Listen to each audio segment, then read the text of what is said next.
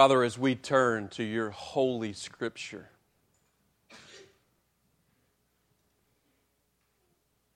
we want to ask that you will speak to us in a powerful way.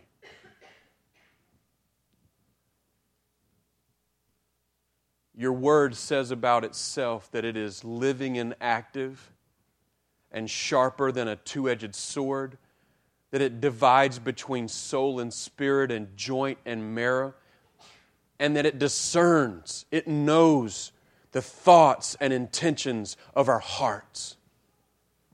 And so, Father, we pray that you might wield your saving word today that you might wield your sanctifying word, that you might wield your strengthening word, that you might wield your word that not only breaks us down, but also builds us up, that not only brings us to lowliness before you, but exalts us at your right hand. Lord, take your word and do your work in our hearts today. We pray in Jesus' name. Amen. 1 Samuel chapters 9 and 10 is our text today. We're walking through a series entitled Kingdom Through Chaos and Crisis. God is building His kingdom. He's building it ever since He created His people. He's building it through a variety of different events and people and circumstances and situations. But let us never mistake the reality that God is building His kingdom. And, and in 1 Samuel, what we find is that the people of God don't like the means that God is using to build his kingdom. They're not satisfied or content with the leaders that God has chosen to direct his kingdom and lead his people. In fact, the people of God don't want God as their king, they want a man as their king. And so in chapter 8 last week, we saw that they demand a king.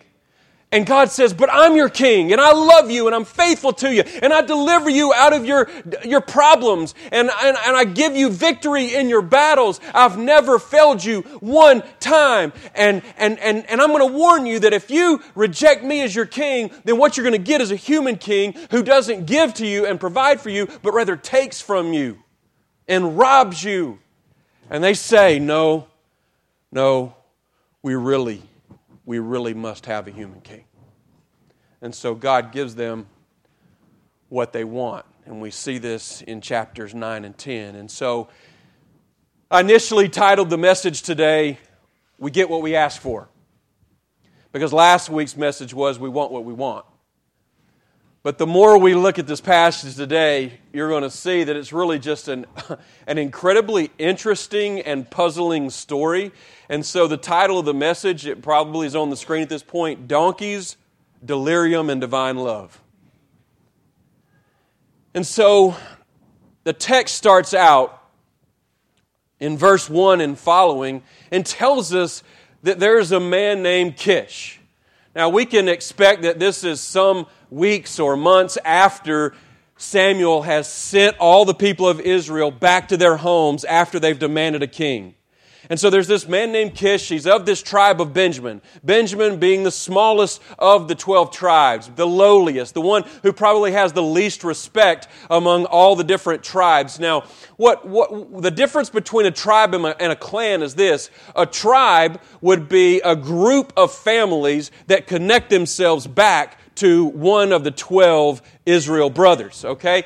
And then a clan would be a group of families within that tribe. And so, what what the text is telling us is that there's this man named Kish. He's a Benjaminite, and he's of that smallest tribe of Benjamin, and kind of of the least of the clans within that tribe. But he's wealthy.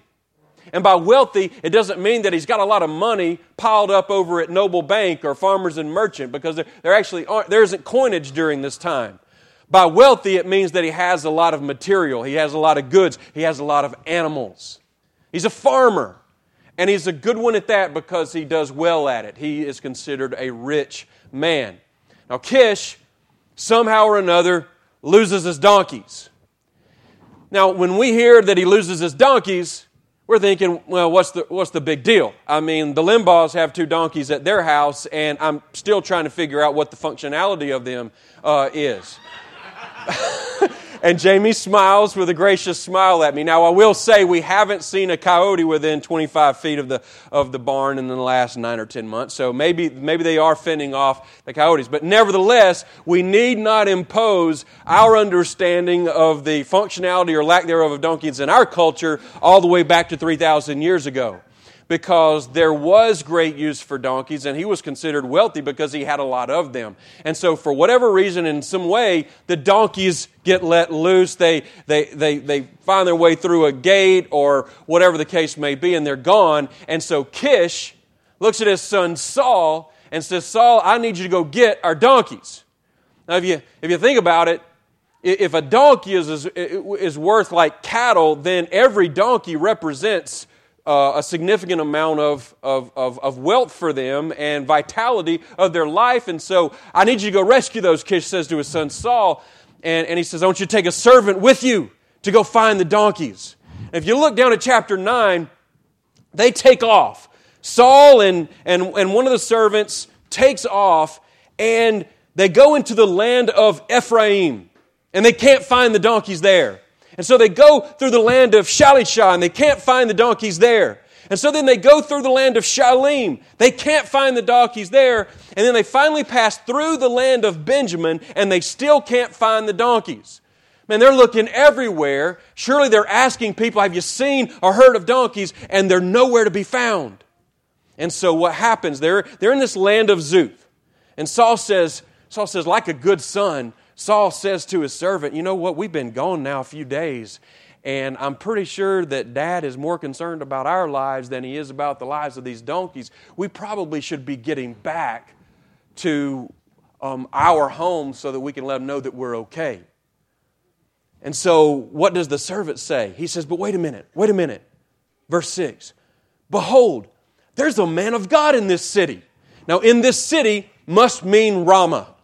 Ramah is where uh, Samuel lives, right? It's where he has built an altar. It's where he worships, where people come to hear him. Okay, there must be a man. Of, there is a man of God in this city, and he's a man who's held in honor. All that he says comes true. So, so let's go there. Perhaps he can tell us the way that we should go. Frankly, I don't know why the servant doesn't call Samuel by name because all of Israel knows about Samuel's judgeship. All of Israel knows about Samuel's leadership. But for whatever reason, he calls him a man of God. And so Saul says, But, but if we go, we don't have anything to bring to this prophet, this seer. What, what are we going to do? We don't, we don't have anything to offer him. Because in those days, if you were to, to approach a prophet or approach a seer, you'd really need to pay him if he was going to tell you what you wanted to hear. And so the servant says, Well, actually, I, I have a, a, little, a little piece of silver. Now, I think he says in there it's something like a quarter of a shekel. Well, a, a shekel is like two fifths of an ounce. And so if it's a quarter of a shekel, I mean, it's like a tenth of an ounce of a piece of silver. Nevertheless, it, even though it's a humble piece of silver, it would be sufficient enough for them to pay the prophet to tell them where the donkeys are. Now, they're, they're concerned about the donkeys. They're concerned about what's going on with what their endeavors are. And so he said, Let's go. And so Saul agrees, verse done. He says, Well said, come, let's go. So they went to the city where the man of God was. And as they went up to the hill of the city, they met young women coming out to draw water. And they said, Is the seer here? That is, is the prophet here? I found it interesting as I read that about 25 times. I read the text 25 times or so this week. And I just thought about the various times in the Old Testament where women were going out to draw water. And God uses that event to advance His glory or build His kingdom or bring marriages about that bring children about that bring the kingdom of God about. A very interesting thing there, but that's exactly what goes on here. And they say, We want to know about the seer. And they, well, he is. He, he lives here and he's just come from out of town, and we know that he's going to be going up to the high place of worship today, and they're going to have a dinner, a banquet, and, and it's going to be a beautiful thing. And we know that if you kind of intercept him before he goes up there, you can talk to him. And, and so you should go. They instruct him, you should go now. And so, as Saul and his servant approach the city gate, they see Samuel. They don't know that it's Samuel. And so Saul approaches Samuel and he says, Can you point me to the seer? Do you know where he lives? And Samuel says, I am the seer. I am the prophet. Now, so far, what we're just seeing is this hunt for donkeys. And so they're thinking that the man of God is going to help them find the donkeys. We're going to come back to verses 15 and 17 in just a moment. But, but Samuel says, I am the seer. Go up before me to the high place, for today you shall eat with me, and in the morning I'll let you go and will tell you all that is on your mind. Verse 19. And then look at verse 20. He says, As for your donkeys that were lost three days ago, don't set your mind on them, for they've been found. And for whom is all that is desirable in Israel? Is it not for you and for all your father's house?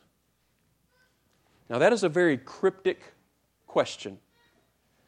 Look at, look at it again. And for whom is all that is desirable in Israel? Is it not for you and for all your father's house? All we have to do, church, is ask, what is it that Israel desires? What? A king. They desire a king. And Samuel the seer, the prophet, says, Is it not for you? Is it not for your clan? And so he says, You know what?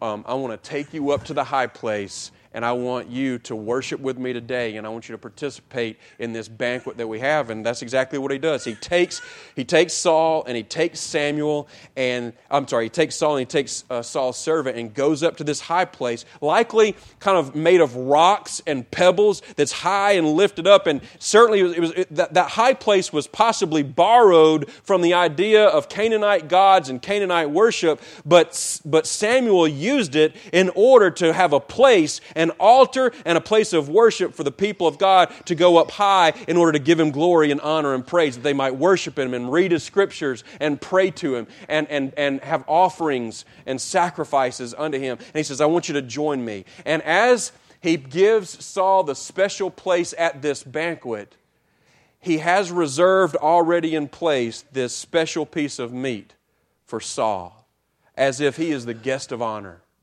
And that's exactly what happens. They enjoy this meal, and Samuel is beginning to usher Saul into this greater understanding of what this hunt for donkeys is all about. And so they ate with Samuel that day. Look at verse 25. And when they came down from the high place into the city, a bed was spread for Saul on the roof. And he lay down to sleep. Then at the break of dawn, Samuel called to Saul on the roof, Up! That I may send you on your way. So Saul arose, and both he and Samuel went out into the street. And as they were going down to the outskirts of the city, Samuel said to Saul, Tell the servant to pass on before us. And when he has passed on, stop here for a while, that I may make known to you the word of God. Now, listen, from Saul's perspective, from Saul's servant's perspective, from everybody in Ramah's perspective, from the ladies who were going to get water's perspective, from everybody's perspective except Samuel, all this is is a hunt for donkeys and a weird appropriation of food at the high place and worship there. And some, for some reason or another, Samuel's treating these guests as if they are something special. That's really all that's going on. But if you look down at verse 15, we see the key that unlocks the door to what's really going on here and what's really going to happen in chapter 10. So let's look at it. The day before Saul came, the Lord, that is Yahweh, the covenant keeping God, the King of Israel, revealed to Samuel Tomorrow, about this time, I will send to you a man from the land of Benjamin and you shall anoint him to be prince over my people Israel. Now let's just stop there for a moment. First of all, we see that God is working here. God is working. We'll come back to that later. But we would expect him that if, if Samuel is to anoint somebody to do something, we would expect him to say he's going to anoint him to be what? King. But he says prince. And that word prince could literally be translated leader. I just think it's worth observing that God doesn't say he's going to be king. God is not relinquishing his rule of Israel. God is not relinquishing his love for Israel. God is not going to hand over all of the keys to this guy because God is the only one who not only loves Israel, but has the power to carry out redemptive love. And so you're going to anoint him to be prince over, is it his people Israel or my people Israel? My people Israel. And but look, look at the love of God. He shall save my people from the hand of the Philistines. For I have seen my people because their cry has come to me. You know, sometimes we make statements like, you know, God does things the way that He does them, but if I was God, I would do things a little differently. After reading chapters 4, 5, 6, 7, and 8, I think there is a sense in which if I was God, I would have let Israel just go their own way.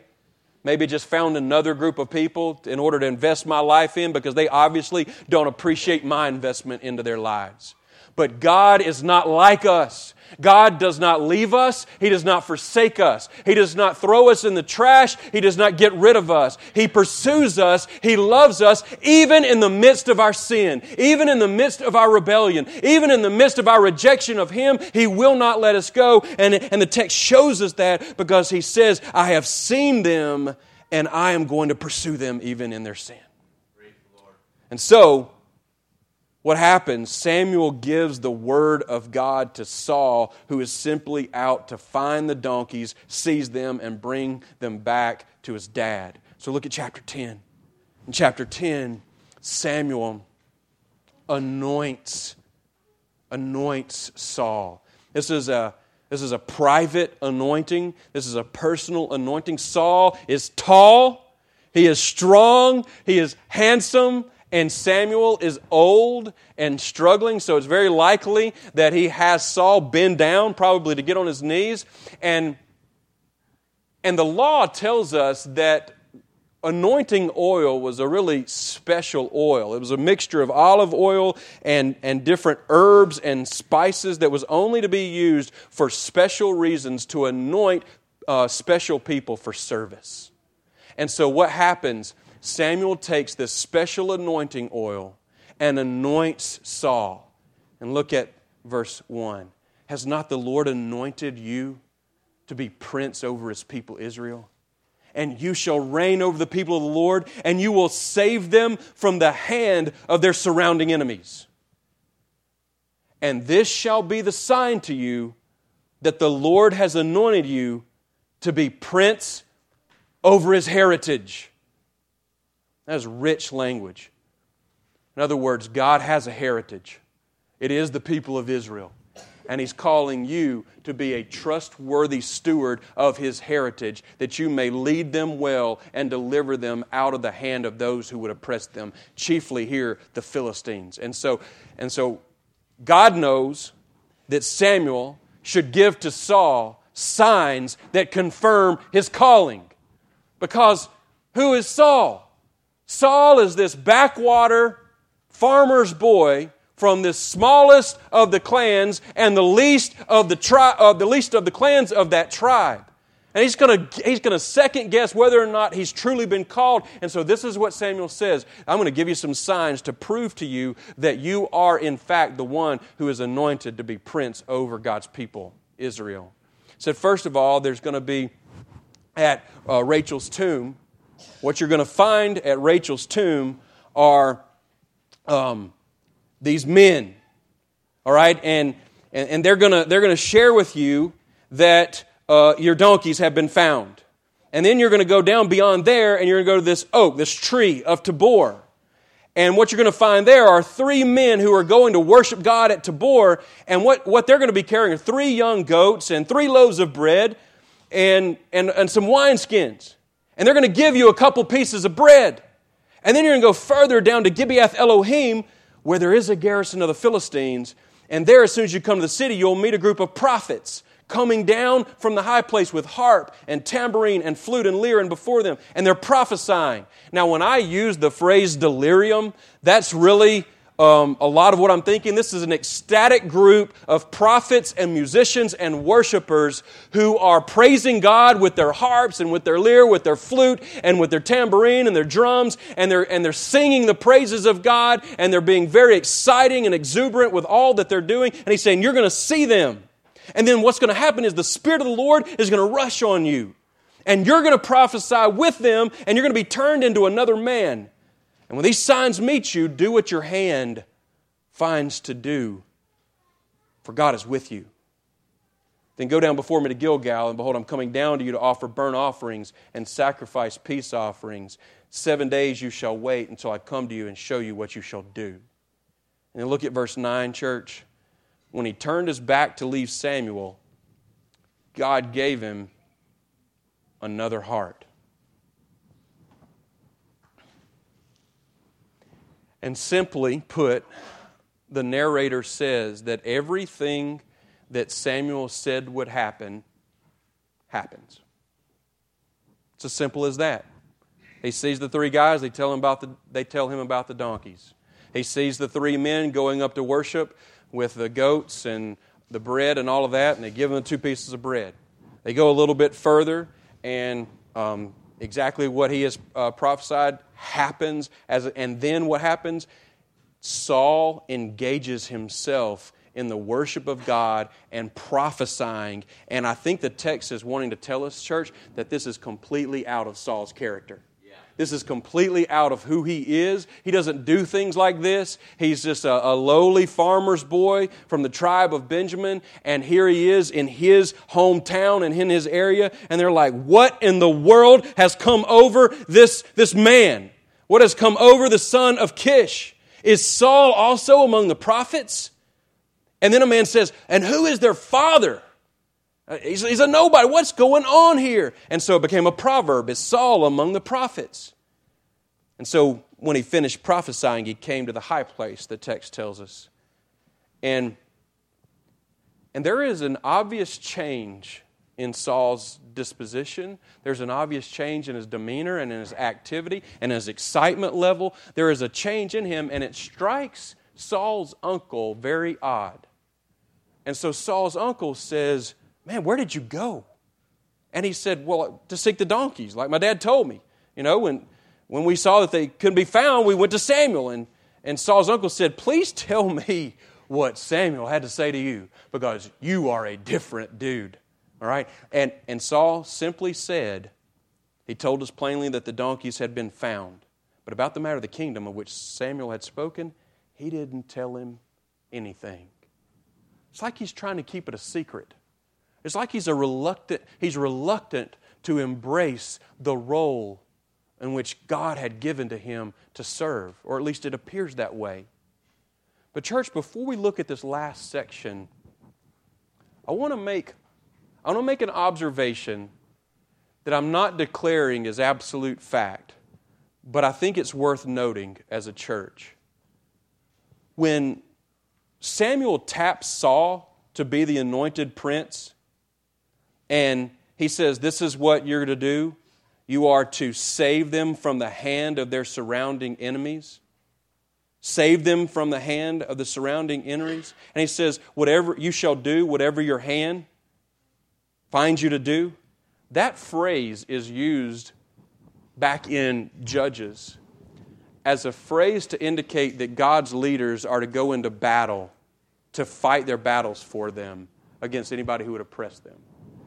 And, and he says, That's what your role is going to be. And there's a garrison of Philistines in your hometown. And yet, it doesn't tell us that Saul does anything about the garrison. It doesn't tell us that Saul leads a group of guys to push them out of the area. It's just missing. And I'm just asking the question is this the first indication that Saul is not only a reluctant king, but he's a disobedient king because he's been called to be a deliverer and it doesn't tells us that he does any delivering there.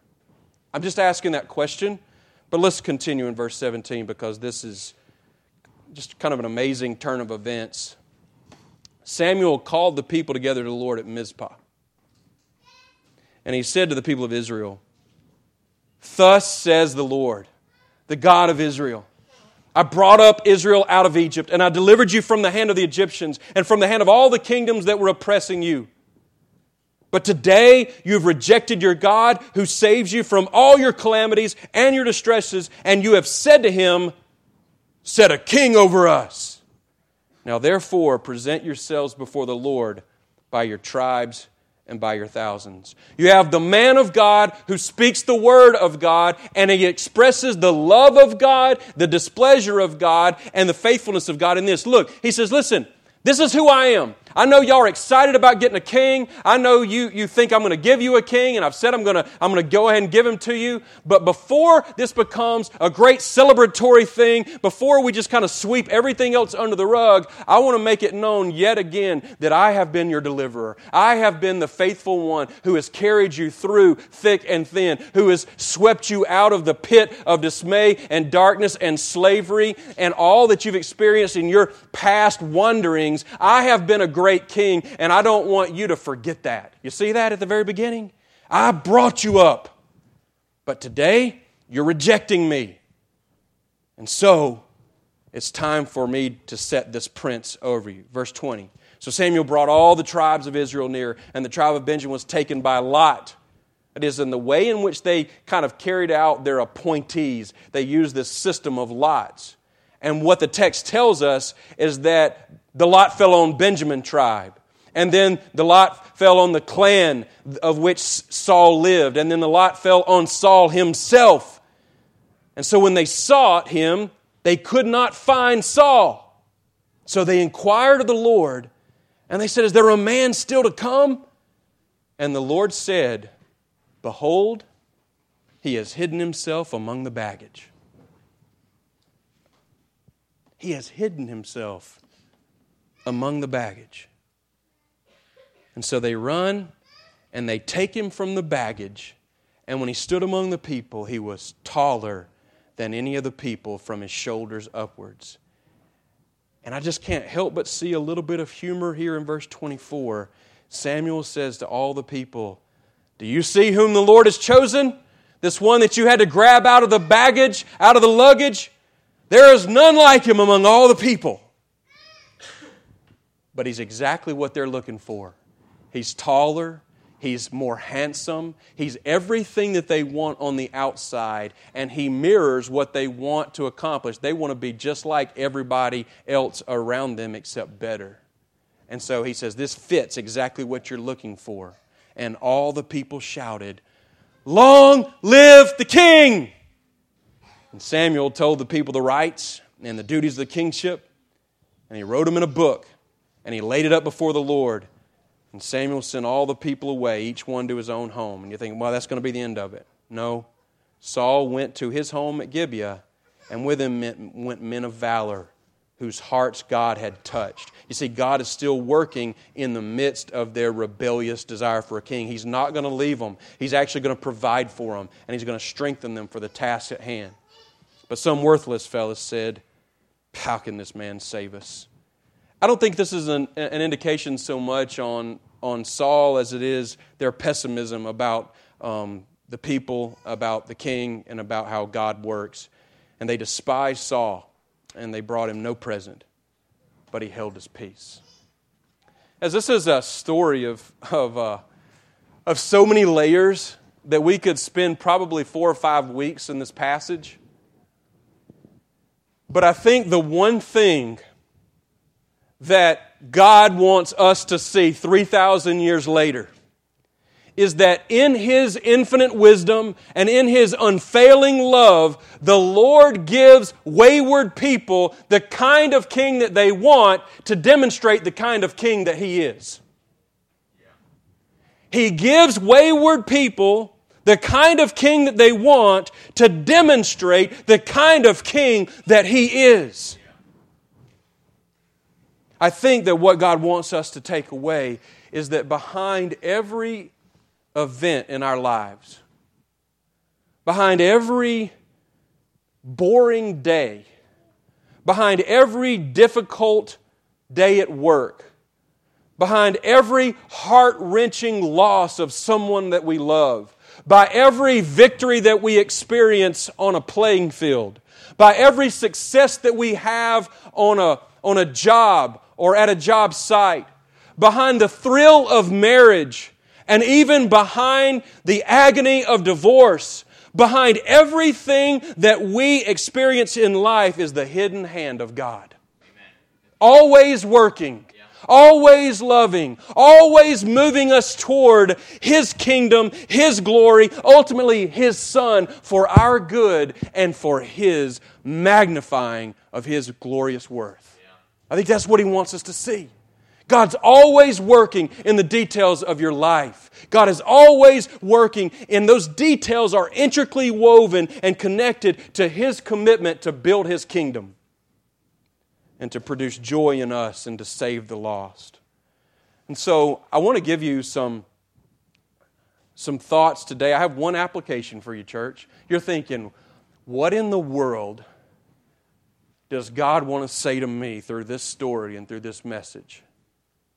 And, and I believe that the singular application to, to these two chapters is church, know who your God is and know what your God does. Know who your God is and what your God does.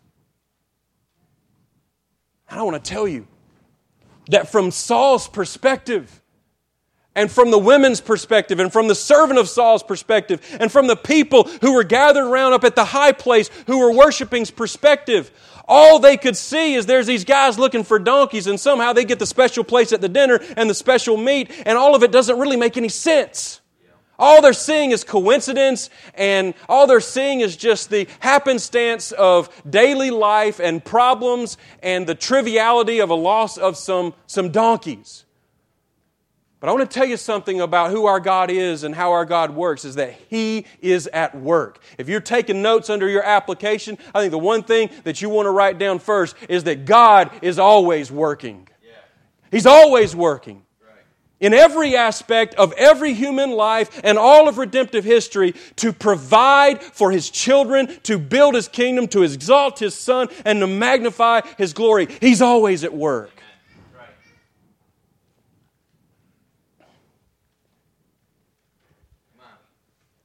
I, uh, I was 16 years old, finished a Thursday practice uh, football at the stadium. Coach has some popsicles for us right after practice, day before the game. We go into the locker room. He says, I got somebody to speak to you today. And so we're licking on some popsicles, and a guy walks through the door of the field house from Montgomery, Alabama with a ministry called FCA, Fellowship of Christian Athletes. And he stands before us and he begins to preach a message about this man Gideon from a book called Judges. And he talks about how God took this, this little old guy from this little old tribe and called him out to be a leader and a deliverer. And I'm 16 years old. I've never had a speaker come to talk to our football team. I'm sitting on a wrestling mat. I remember it like it was yesterday. And I'm listening to this guy speak, and I'm looking around at my 40 or 50 teammates, and you could hear a pin drop that day. And as I'm looking around and I'm hearing this message, I'm being gripped by God's greatness and His call on my life and Him, him drawing me to Himself. And I'm also looking around my teammates and I'm saying to myself, wow, this is having an impact on my team. The guy says amen after his prayer and goes and gets in his car and leaves. Two years later, I'm playing baseball at Central Alabama, and that guy starts an FCA at my college and I get to hear a speaker from a football player at the University of Alabama come and share with us about God's call on life. And I just happened to go that night. It was supposed to be fun. They said there was going to be free food there. And so I went and I heard this message, and God begins to draw my heart. And two weeks later or so, one of my coaches hosts an FCA Bible study in my, I'm sorry, in his little apartment. And he opens up to Revelation chapter 3, where Jesus says to the church, I wish you were hot or cold, but because you're lukewarm, I feel like I'm going to just vomit you out of my mouth. And our coach challenged us Are you hot, are you cold, or are you lukewarm? God used that passage in that Bible study that night to draw me into a vibrant, intense relationship with Him. And He also used that for me to get plugged into FCA so that for the next year, the coach asked me to be the captain of FCA so that he asked me to stand up in front of all the athletes the very next year in August. And I stood out in front of about 100 athletes that night. And in the crowd, I saw this young lady from White Plains, Alabama, who just kind of stuck out among all of them. I said, I've got to get to know this girl. And so I shared my testimony, and then I went and met this girl. And then, after about four or five months of getting to know her, I asked her out on a date. And we go on another date and we get to know one another and then we get to be engaged. And then we get married in college and we go to Montgomery and I start getting plugged in with the Fellowship of Christian Athletes, FCA. And then what happens? They say, We want to send you out as a missionary somewhere in the state of Alabama. You can go to Tuscaloosa, you can go to Dothan, you can go to Gadsden or possibly Anniston. And about that time, Jamie's mother's cancer came back with a vengeance. It spread throughout all of her lymph nodes and into her brain. And so we said, we need to get back to Anniston. And so we got back to Anniston, and I started FCA in this area. And we would go to Jamie's mom's house each day and sit with her, encourage her. And after about six or eight months, she died. And we grieved and we struggled. And then right after that, we experienced more family grief and more family struggle. And then in the midst of that, I'm doing FCA at Anniston High School. And this guy says, I'd like for my pastor to come and speak if he can. And I said, Absolutely. And Anniston was an all black team with all black players, so I assumed that his pastor was a black guy. And lo and behold, Bob St. John walks up on the football field. I was really surprised. And Bob walks in with his suspenders and his dress shoes, and he had a trifold thing that he was going to show these guys. And he looked at the circumstance and he said, I don't think I'm going to use the trifold. He folded it up and he then preached the gospel to 55 players at Anniston. And as I heard him preach, the word of God went forth like I had not heard of all the Sundays and Sundays and Sundays that Jamie and I had visited in all the churches. So I said, I've got to get to know this guy. And so I got to know him. And then we started visiting his church. And then we become members.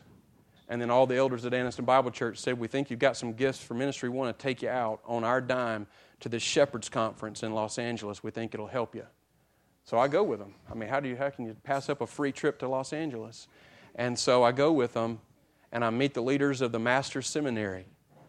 And within two and a half months, we um, put our house up uh, for rent. We sell our vehicles. We pack all our things in a car and we go to Los Angeles. And for the next three and a half years, I'm trained for pastoral ministry and preaching ministry. And after that time, they call us and say, We want you to come back and help lead our church and be an elder and a pastor and lead students and preach and guide.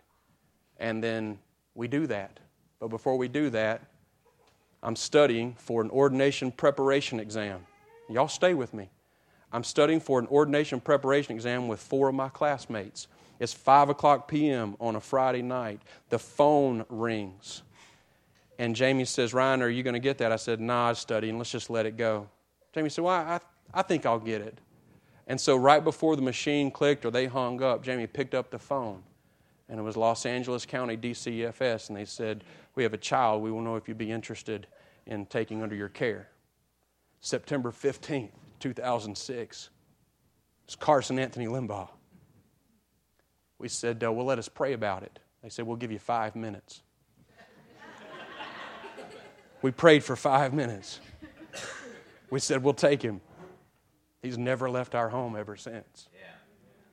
We come back to Anniston, start pastoring.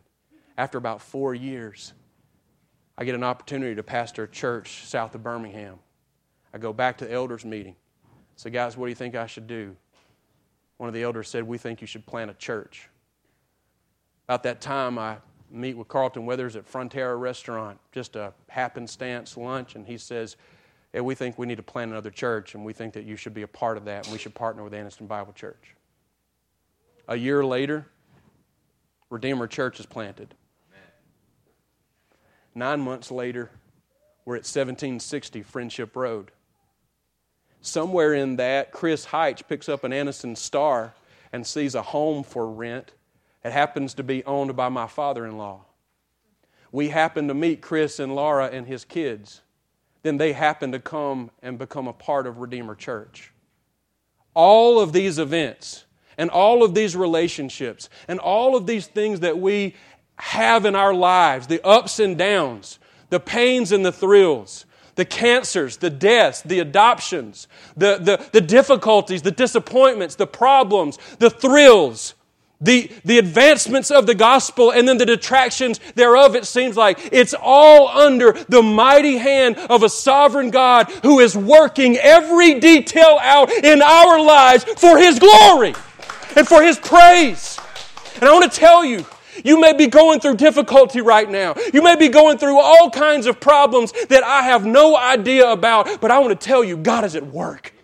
God is at work in your life. God is at work in my life. And because we are in this faith family called Redeemer Church, we're all intricately involved in one another's lives. And so, whatever your problems are, they're my problems. And whatever your thrills and victories are, they're my thrills and victories. And I know that no matter how difficult it is, I know that God at the end of the day is going to strengthen your faith. He's going to build your family. He's going to say to you that I will never leave you, I will never forsake you. And at the end of the day, I will magnify my name name through providing for your every need. Hallelujah.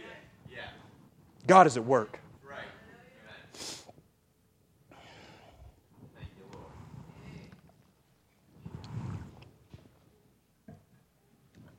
Let me just say a few more things about God and I'll close. I want to say that God speaks.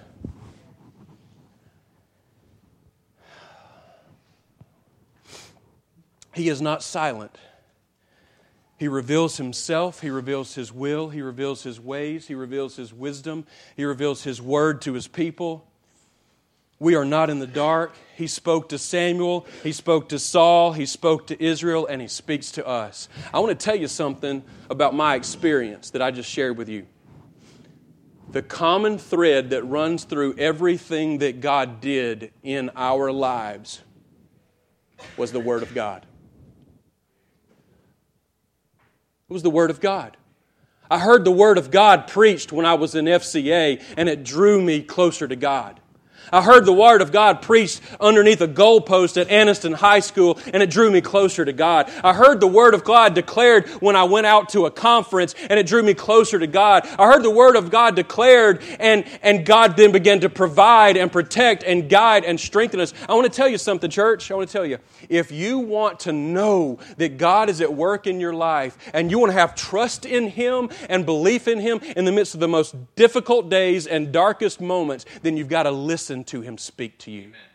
Listen to Him. You cannot have confidence in the hidden hand of God if you're not listening to the overt and loud voice of God. And so listen to the preached word. Open up the Bible and read it. If you want to hear God speak out loud, then you just read it out loud. But listen to God speak because it is there where you can find confidence in what He's doing in your life. God speaks. God loves. He loves. He doesn't throw us away when we fail. He doesn't disown us when we tank everything. He works with us. He works for us. He pursues us. He takes care of us. He always meets our needs. God loves us. And I think that when we read chapters 9 and 10, what we can see is this melodic theme that God is not going to turn away from His people. He's going to press into them. Even in the midst of our sin and our rebellion against Him and our, our harsh words about Him, He is still going to pursue us in love. He loves us. And I don't think there is any greater demonstration of the love of God than when we see this first king who fails in so many ways that he provides an ultimate king who succeeds in every single way. You know, the first king, he was real tall, really good looking, chiseled faced, everything you'd want to see every day and look at and say, that's our leader. The scripture tells us about the ultimate king, he really wasn't much to look at. He wasn't wealthy. There wasn't nothing great, obviously, about him on the external. Scripture tells us about this first king is that he is reticent. He is resistant to become king. You find him hiding in the luggage. You find him kind of being in secret about when people ask him. But I will tell you about the ultimate king. When he is asked, Are you the king of the Jews? He says, It is as you say and he takes the punishment that the king of the Jews is, is required to take on the cross for us. Listen, there's one king in the book of Samuel who hides in the luggage. There is another king who gets on the cross at Calvary and exposes himself for everybody to see. Why? Because he loves us. He is a loving king, he is a gracious king, and he is willing to humiliate himself to draw us closer to him. God loves us. I also want to say this about God He works, He speaks, He loves, He laughs. He laughs. He laughs. Now, that verb is not used, but as the story unfolds, we clearly see that the man who will now shepherd the nation of Israel is the same man who can't find the donkeys. That's funny. God has a sense of humor. You know, God invented humor. And I think there's a sense in which, as we step back from 1 Kings, uh, 1 Samuel 9 and 10, what we need to see is that the old king, that is God, sits on his throne and rules over the entire world while the new king hides in the luggage. Yeah. Yeah. That's really funny. God has a sense of humor. He laughs at us sometimes and laughs with us. And then I just want to say, God builds. He builds his kingdom by establishing a human kingship and he establishes the first kingship. Why? So that there can be an ultimate king in Jesus Christ, that every knee will bow and every tongue will confess that he is in fact Lord to the glory of God the Father. I want to ask you, if you will, just bow your head and your hearts, and music team, if you'll come up and lead us in worship.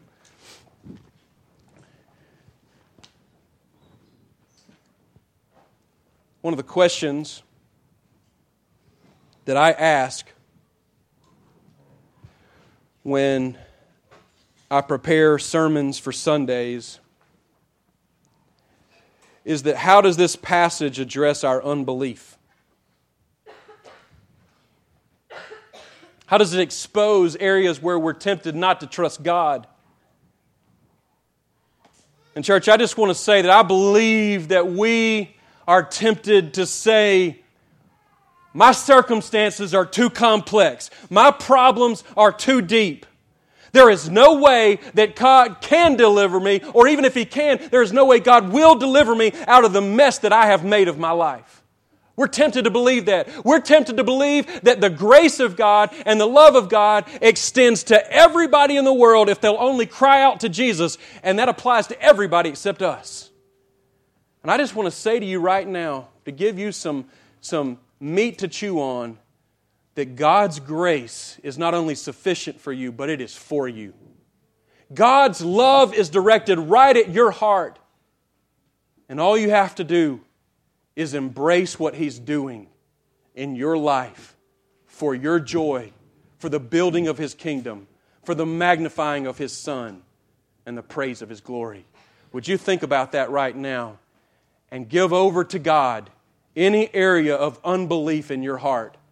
And while we sing, if there's an area of unbelief, if there's an area where you're not trusting the providence of God, if you're not trusting the hidden hand of God behind your problems and your issues, I would encourage you to come down to one of these prayer benches and offer up your confession of not trusting God and asking God to build in you faith that He is at work in your life.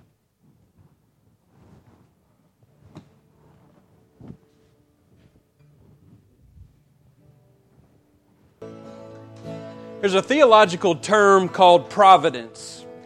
Providence, uh, you'll never actually find it in the Bible, but it's all over the Bible. You ever read the book of Esther? You ever read the book of Esther? One of the interesting things about that book is that you'll never find the name of God in that whole book. But when you read it and you finish it, you're like, God's hand is all over that story. Providence is God's continual work in the details of our lives, whether we see it or not, as He builds His kingdom, brings joy to His people, and saves the lost. I'm going to tell you, some of God's providences are exhilarating. I mean, on the day that you adopt a son, and another day you adopt two sons, on a day that you plant a church and people rejoice in the gospel of Jesus Christ, on a day that's filled with people from, from all sorts of walks of life and all crooks and crannies of this county, and we sing praises. These are exhilarating providences of God. But I'll tell you, some providences are painful. Yeah. Yeah. Some of them hurt. Yeah. They even scar us. But what we must never do is take painful providences and somehow believe that God is not at work in those things. Because God takes hurts and He takes scars and He takes all kinds of problems and He uses them, as this song just said, for our good and His glory. Amen. Don't ever, ever, ever forget that. So, no matter how pleasurable one of His providences are, and no matter how painful one of them are, always trust that at the mountaintop or in the valley or anywhere in between, God is at work in your life. That's the call to respond today. The call to respond is to trust this God that you know. Trust this God that you see working. And when you don't see Him working, fall back on the reality that you know He's at work in your life. Amen. Let's sing this final song with the knowledge of our great God.